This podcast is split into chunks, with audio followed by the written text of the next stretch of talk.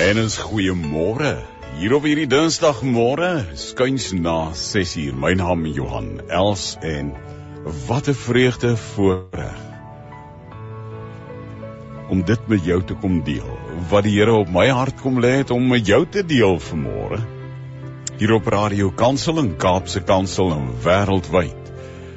En as jy nou nie weet waarom Radio Kansel wêreldwyd te kry nie, gaan kyk na jou App Store of jou Play Store en tik net in 'n Radio Pulpit vir 'n app, laai hom af, klik op hom en uh, listen live en daar het jy hom klokhelder van hier by Kanada verby aan die kant tot in Nieu-Seeland en wêreldwyd. Môre.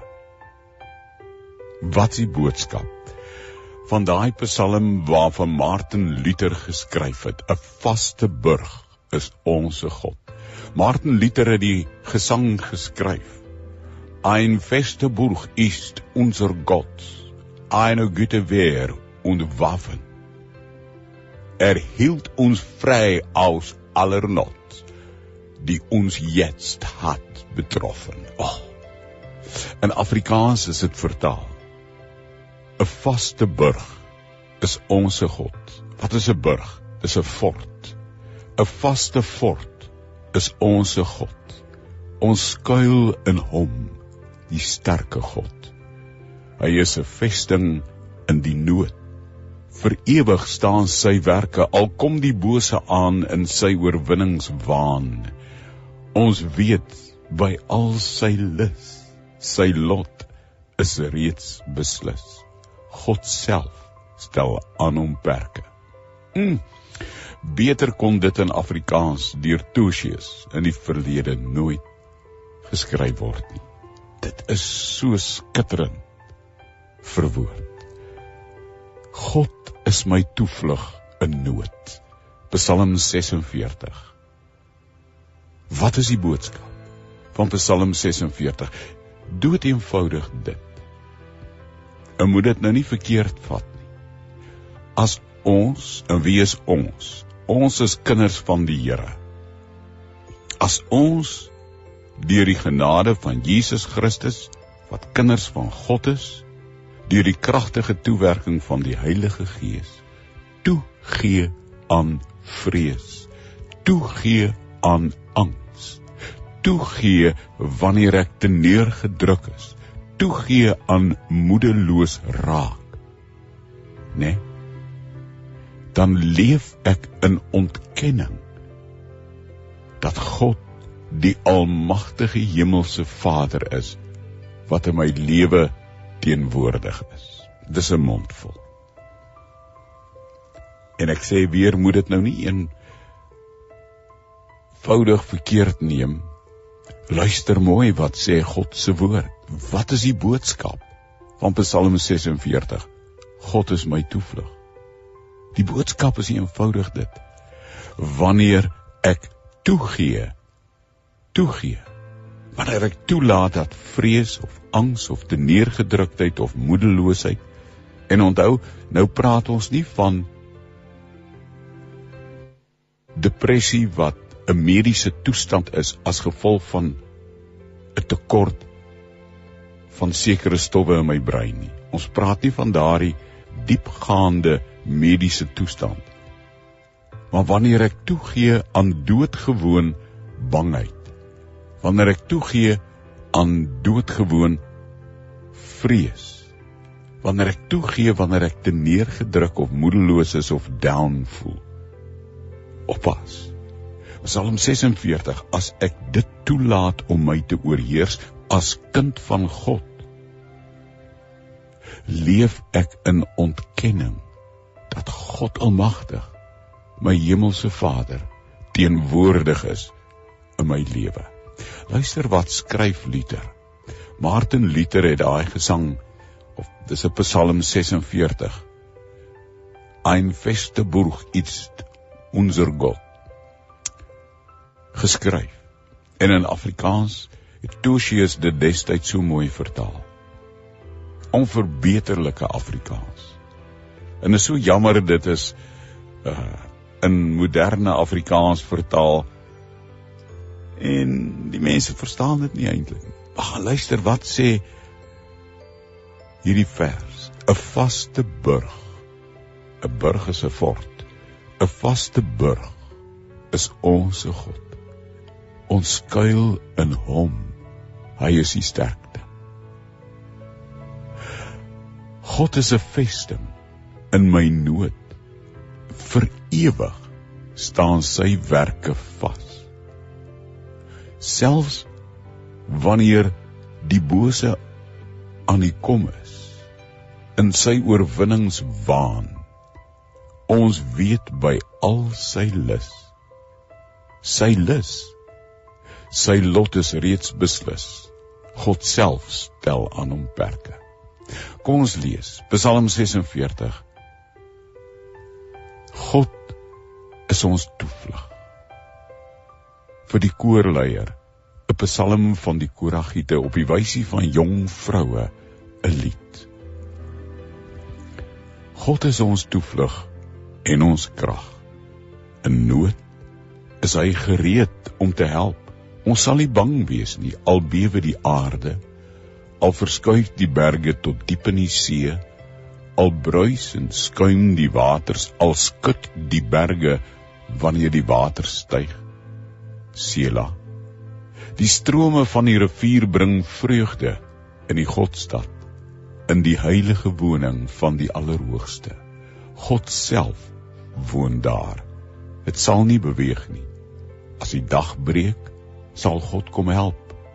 Die nasies rumoer en koninkryke wankel. God praat en die aarde versmelt. Die Here, die Almagtige is by ons. Ons skuilplek is die God van Jakob. Sela. Aanskou die werke van die Here wat verwoesting bring op die aarde en oorloë beëindig oor die hele aarde. Hy verbreek die boog en vernietig die spies. Die skilde verbrand hy met vuur. In vers 11 van die ou vertaling sê: Wees stil. Die nuwe vertaling sê bedaar. Wees stil, bedaar en weet ek is God.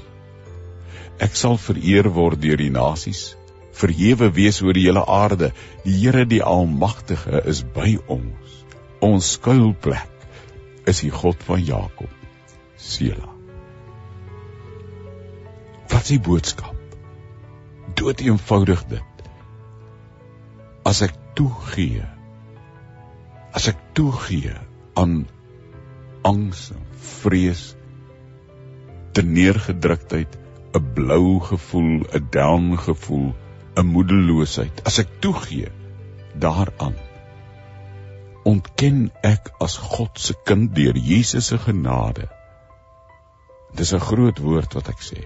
Ontken ek die almagtige God, my hemelse Vader, se teenwoordigheid in my lewe. En ek sê weer, hier gaan dit nie oor die mediese toestand van wat diagnoseer word as diep depressie nie. Wat behandeling nodig het deur die mediese wetenskap nie. Hier praat die Bybel nie van 'n uh,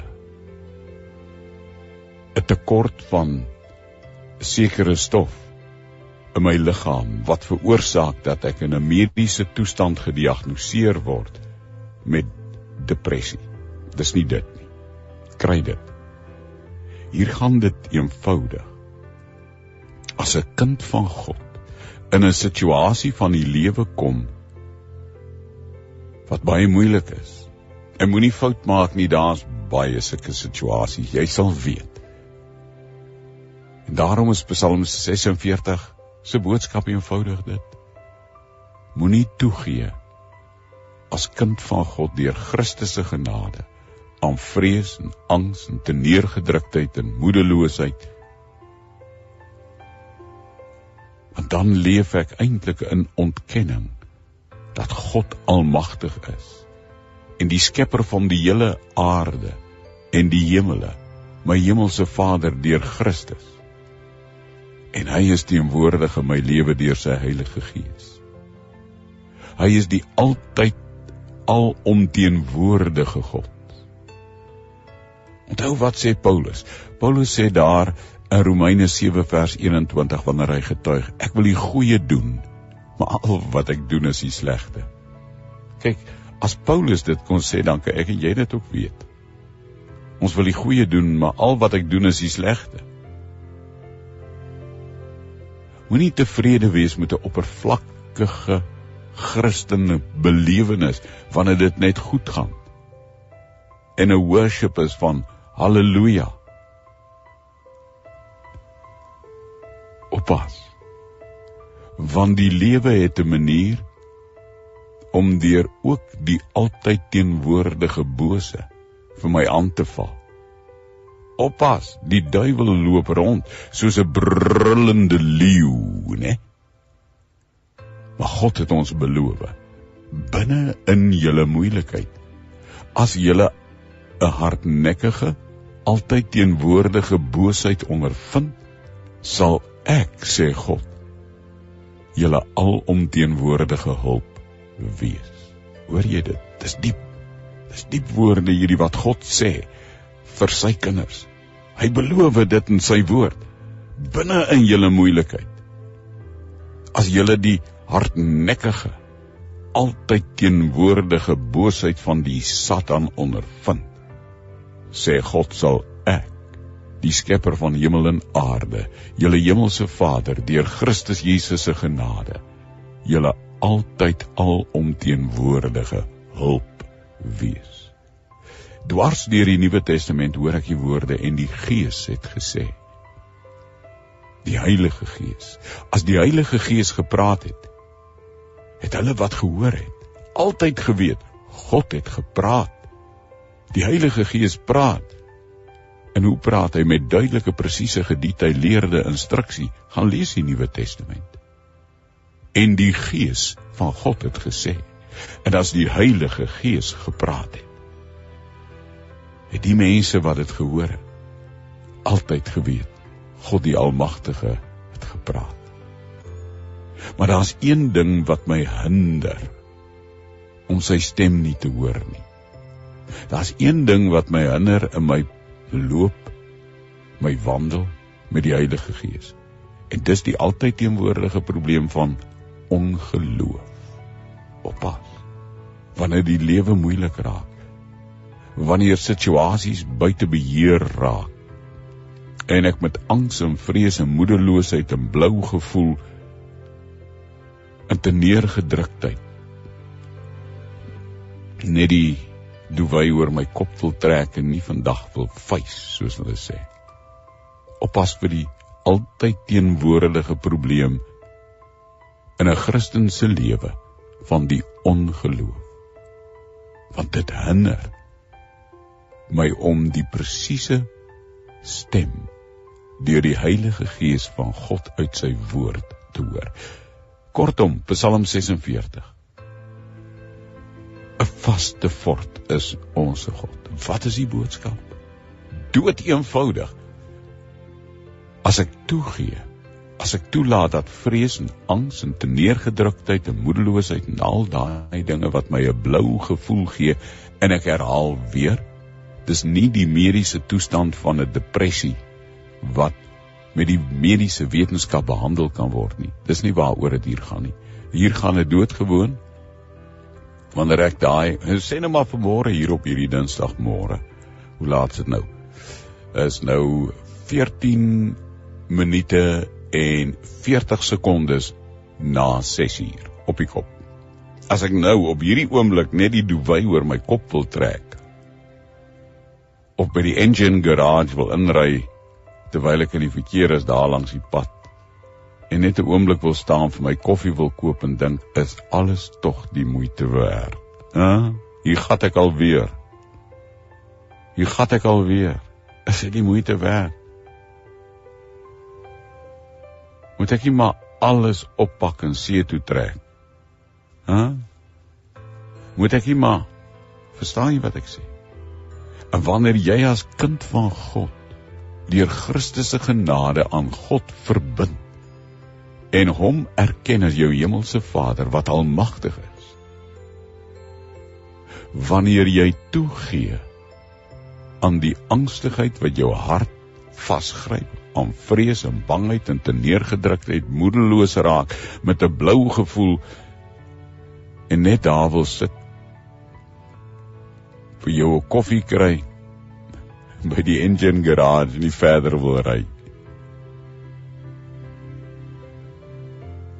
leef jy in die ontkenning dat God almagtig ook in die diepte van jou moeilikheid teenwoordig is. En ek sê weer, dis nie die mediese wetenskap se diagnose van 'n diep depressie wat behandel word deur die mediese wetenskap waarvan ek praat vanmôre. Petrus skryf in 1 Petrus 1 vers 4.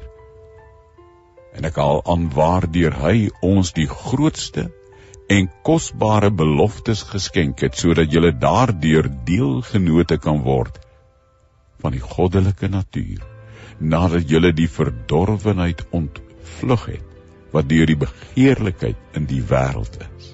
Huh?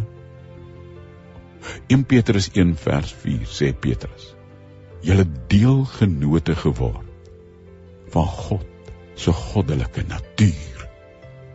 Geweldige belofte. God se woord is so kragtig hier, so onbeweeglik vas en sterk. Soos Martin Luther sê, 'n vaste burg is ons God. God sê vir ons in 1 Petrus 1 vers 4: Julle hoef nooit weer bang te wees. Dit maak nie saak of julle wêreld in beroering is nie. Psalm 46 sê die aarde mag bewe, die oseane mag al voller word, die berge mag in die see verdwyn. So sê Psalm 46 gaan lees hom. Hy sê alles mag deurmekaar wees. Alles.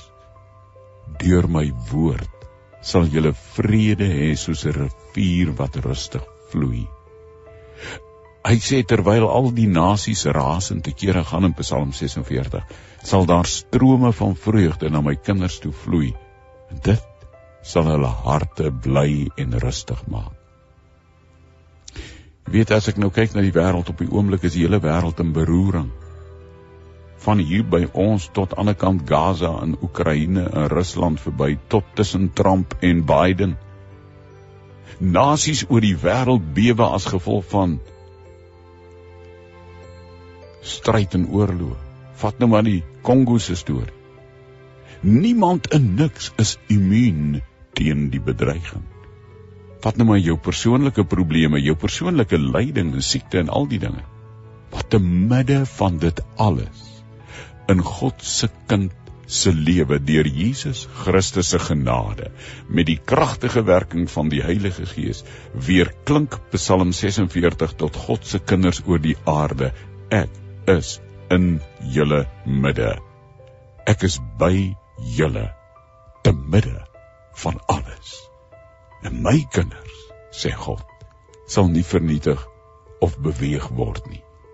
Ek sal 'n altyd teenwoordige hulp vir my kinders wees. Verstaan jy wat die Here vir ons in Psalm 46 sê? God is tot ons beskikking enige tyd altyd oral van dag tot nag hy is voortdurend aan my regterhand gewillig om met my te praat en my te lei. En hy het dit moontlik gemaak deur sy heilige gees te gee wat in my woon. In die Bybel sê vir my dat Christus self in ons kom woon. As ek eerlik is Here kom vestig opnuut weer. In al my behoeftes en moeilikhede en onstuimighede en versoekinge in tye van verwarring en onrus u woord uit Psalm 46 met die boodskap eenvoudig dit ek sal nie toegee ek sal nie toegee aan vrees angs bangheid teneergedruktheid, moedeloosheid of 'n blou gevoel en leef in ontkenning dat U teenwoordig is in my lewe.